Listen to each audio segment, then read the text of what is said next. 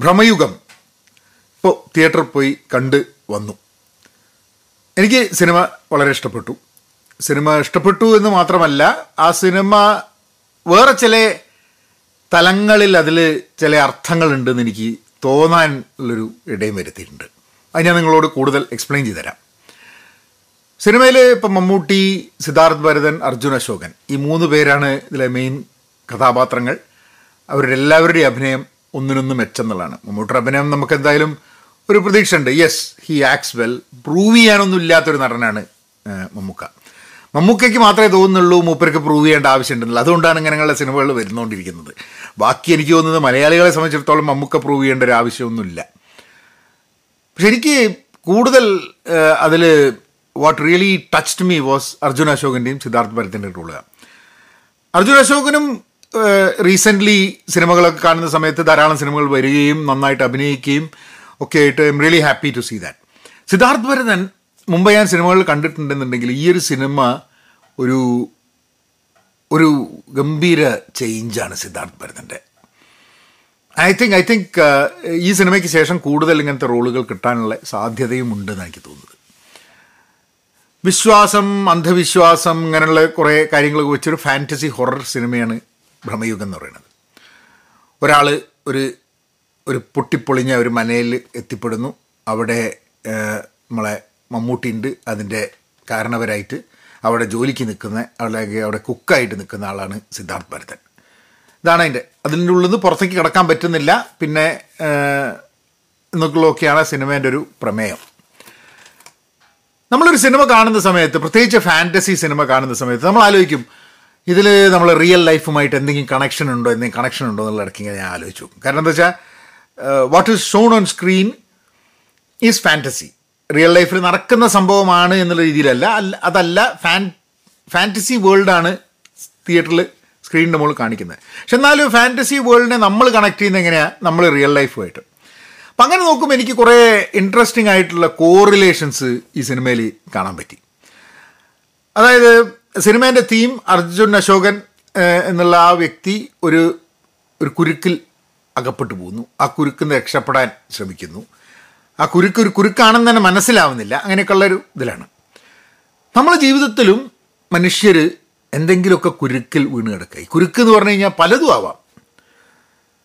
ദാമ്പത്യമാവാം. ചിലവർക്കത് കുരുക്കായി തോന്നാം ചിലവർക്കത് കുരുക്കല്ലാണ്ട് തോന്നാം. റിലേഷൻഷിപ്പുകൾ ബന്ധങ്ങളായിരിക്കാം. ഒരു ജോലിയായിരിക്കാം. ഒരു ജോലി ആൾക്കാർക്ക് ചിലക്ക് ചിലവർക്ക് അതൊരു കുടുങ്ങിപ്പോയതാണെന്നോ അല്ലെങ്കിൽ കുരുക്കാണെന്നോ അങ്ങനെയൊക്കെ തോന്നാൻ സാധ്യതയുണ്ട്.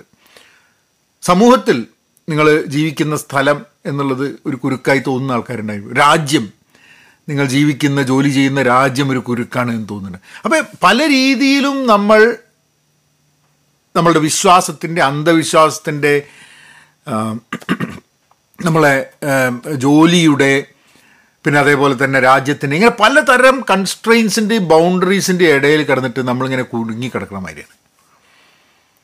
ഇതിൽ അർജുന അശോകൻ കുടുങ്ങി കിടക്കുകയാണ് സിദ്ധാർത്ഥ് ഭരതൻ കുടുങ്ങി കിടക്കുകയാണ് അവരവരുടെ കുരുക്കുകളിൽ കുടുങ്ങി കിടക്കുകയാണ് ഈ ഭ്രമയുഗം എന്ന് പറയുന്നതിന്റെ അർത്ഥം എനിക്കറിയില്ലായിരുന്നു. ഈ സിനിമ കണ്ടപ്പോഴാണ് കലിയുഗത്തിലൊരു ഭാഗമാണ് എന്നൊക്കെ പറയുന്നുണ്ട്.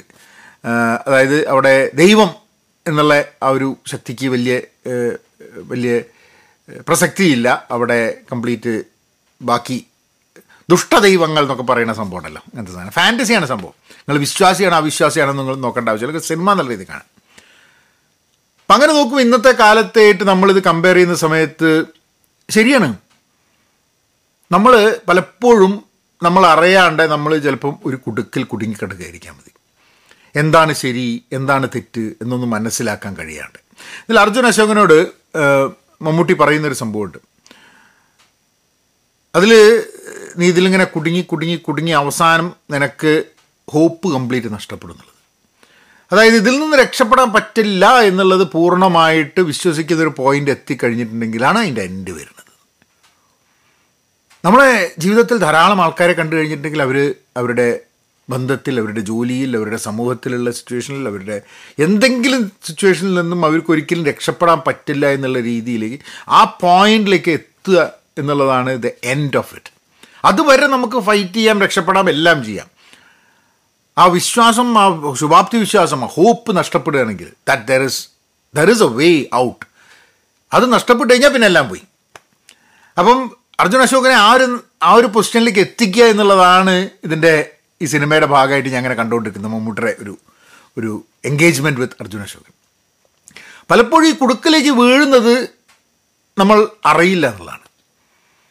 ഒരു കുടുങ്ങാൻ പോവുകയാണെന്നുള്ളത് അറിയില്ല. നമ്മളിങ്ങനെ നമ്മളെ കാര്യങ്ങളൊക്കെ ചെയ്ത് ചെയ്ത് പെട്ടെന്ന് ആ കുടുങ്ങി. പിന്നെ അതിന് രക്ഷമില്ല അങ്ങനത്തെ രീതിയിൽ. ഇതിൽ പകിട കളിക്കുന്നുണ്ട്. പകിട കളിക്കാൻ മമ്മൂട്ടി വിളിച്ചിട്ട് പകിട കളിക്കുന്ന സമയത്ത് എന്താണ് അവിടെ what is it that he can pawn എന്തെങ്കിലും ഒരു സാധനം വെക്കണമല്ലോ പകിട കളിക്കുന്ന സമയത്ത്. അപ്പോൾ എന്താ നോക്കുന്ന സമയത്ത് ഇയാളുടെ അടുത്ത് ഒന്നുമില്ല. അപ്പോൾ സമയം വെക്കാൻ പറയും. എന്നിട്ട് അതിൽ തോറ്റാൽ ഇയാൾക്ക് സമയം നഷ്ടപ്പെടും. ഇയാളുടെ സമയം മുഴുവൻ മമ്മൂട്ടരുടേതാവും ഇയാൾ അവിടെ കുടുങ്ങിപ്പോകുന്നുള്ളതാണ് അവസാനം ഇയാൾ തോക്കും. പക്ഷേ ഇയാൾ ചതി വഴിയാണ് ഇയാൾ തോക്കുന്നത്. ആര്? അർജുന അശോകൻ. നമ്മൾ ജീവിതത്തിൽ പലപ്പോഴും നമ്മൾ ചില കുടുക്കിലൊക്കെ വീഴുന്നത് നമ്മൾ ചതിയാണ് എന്ന് നമുക്ക് മനസ്സിലാവാതിരിക്കുകയോ ചതിയാണെങ്കിലും നമ്മളത് അംഗീകരിക്കുകയൊക്കെ ചെയ്തിട്ട് നമ്മളൊരു കുടുക്കിൽ വീണ് കിടക്കാനുള്ള സാധ്യതയുണ്ട് എന്ന് തോന്നുന്നു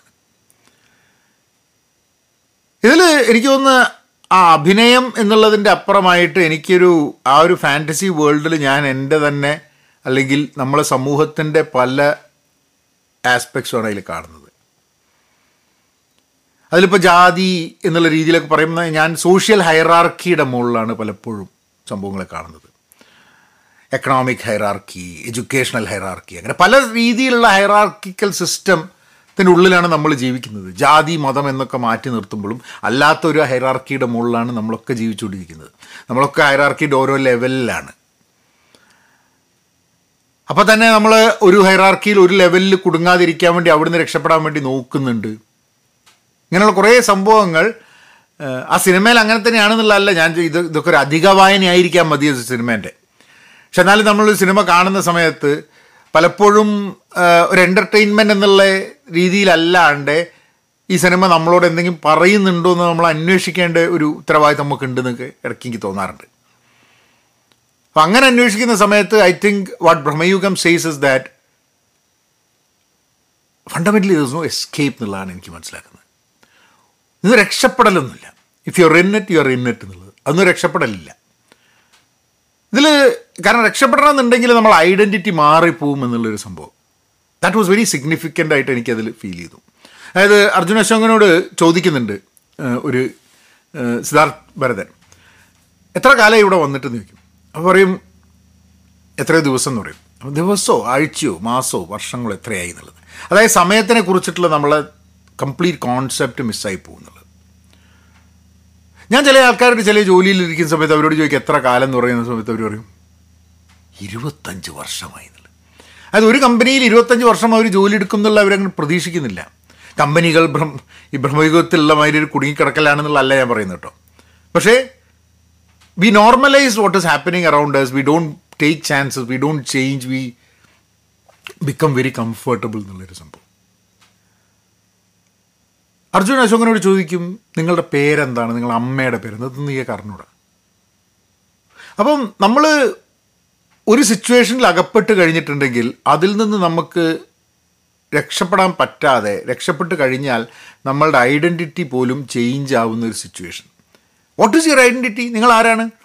ഇപ്പോൾ ഈ വീഡിയോ കാണുന്ന സമയത്ത് നിങ്ങളെ സംബന്ധിച്ചിടത്തോളം ഈ വീഡിയോ വഴിയാണ് നിങ്ങൾക്ക് എന്നെ അറിയുന്നത്. ഇതിനപ്പുറമുള്ള ഒരു സംഭവം നിങ്ങളെ സംബന്ധിച്ചിടത്തോളം റിയൽ അല്ല. അല്ലേ? ഞാൻ എന്ത് ജോലി ചെയ്യുന്നു? ബാക്കി ഞാൻ എന്റെ ജീവിതത്തിൽ എങ്ങനെയാണ്? ഇതൊന്നും നിങ്ങളെ സംബന്ധിച്ചിടത്തോളം ഇല്ല. നിങ്ങൾ ചിലപ്പോൾ ഇത് കണ്ടിട്ട് ആദ്യമായിട്ട് നിങ്ങളിവിടെ കാണുന്നത് വെച്ചാൽ ആ ഒരു സിനിമ റിവ്യൂവറാണ് ഒരു മലയാളം മൂവി റിവ്യൂവറാണ് എന്ന് വിചാരിച്ചിട്ട് നിൽക്കുന്നുണ്ടാവും പക്ഷെ അതിനപ്പുറം നമ്മളൊക്കെ തന്നെ നമ്മളെ ആൾക്കാർ കാണുന്നതിൽ നിന്നും അപ്പുറം പലതുമാണ് എന്നുള്ളതാണ്. ഇതിൽ അർജുൻ അശോകൻ അതിനപ്പുറം എന്താണ്? പാട്ട് പാടുന്ന ഒരാളാണെന്നുള്ളൊരിതുണ്ട്.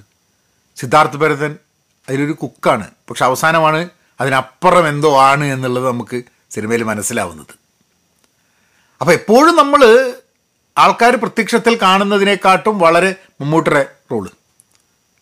വേറെ പലതുമാണ് എന്നുള്ളതാണ്. നല്ലതാണോ ചീത്തയാണെന്നുള്ളത് വേറെ വിഷയം. പക്ഷെ നിങ്ങൾ കാണുന്നതിൽ നിന്നും വളരെ അപ്പുറം പലതുമാണ് നമ്മൾ ഓരോരുത്തരും എന്നുള്ളത്.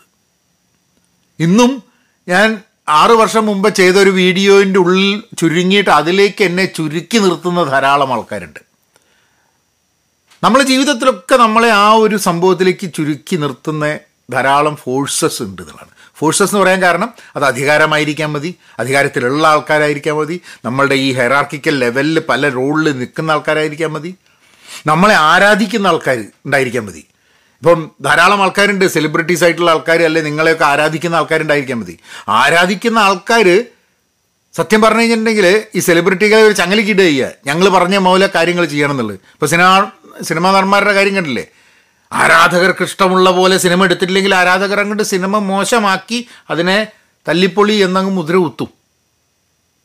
അപ്പം എസ്കേപ്പ് ഇല്ല. നമ്മൾ വിചാരിക്കും മമ്മൂട്ടി മോഹൻലാൽമാരുള്ള ആൾക്കാർക്കൊക്കെ ഒരു എസ്കേപ്പ് ഉണ്ടെന്ന്. അവരും ഇതിൽ കുടുങ്ങി കിടക്കുന്നതാണ് ഈ ഒരു താരപരിവേഷത്തിലും ഈ സെലിബ്രിറ്റി സംഭവത്തിലും ഫാനുകളുടെ ബഹളത്തിലും ഒക്കെ കുടുങ്ങിക്കിടക്കുന്ന രക്ഷപ്പെടാൻ പറ്റാണ്ട്.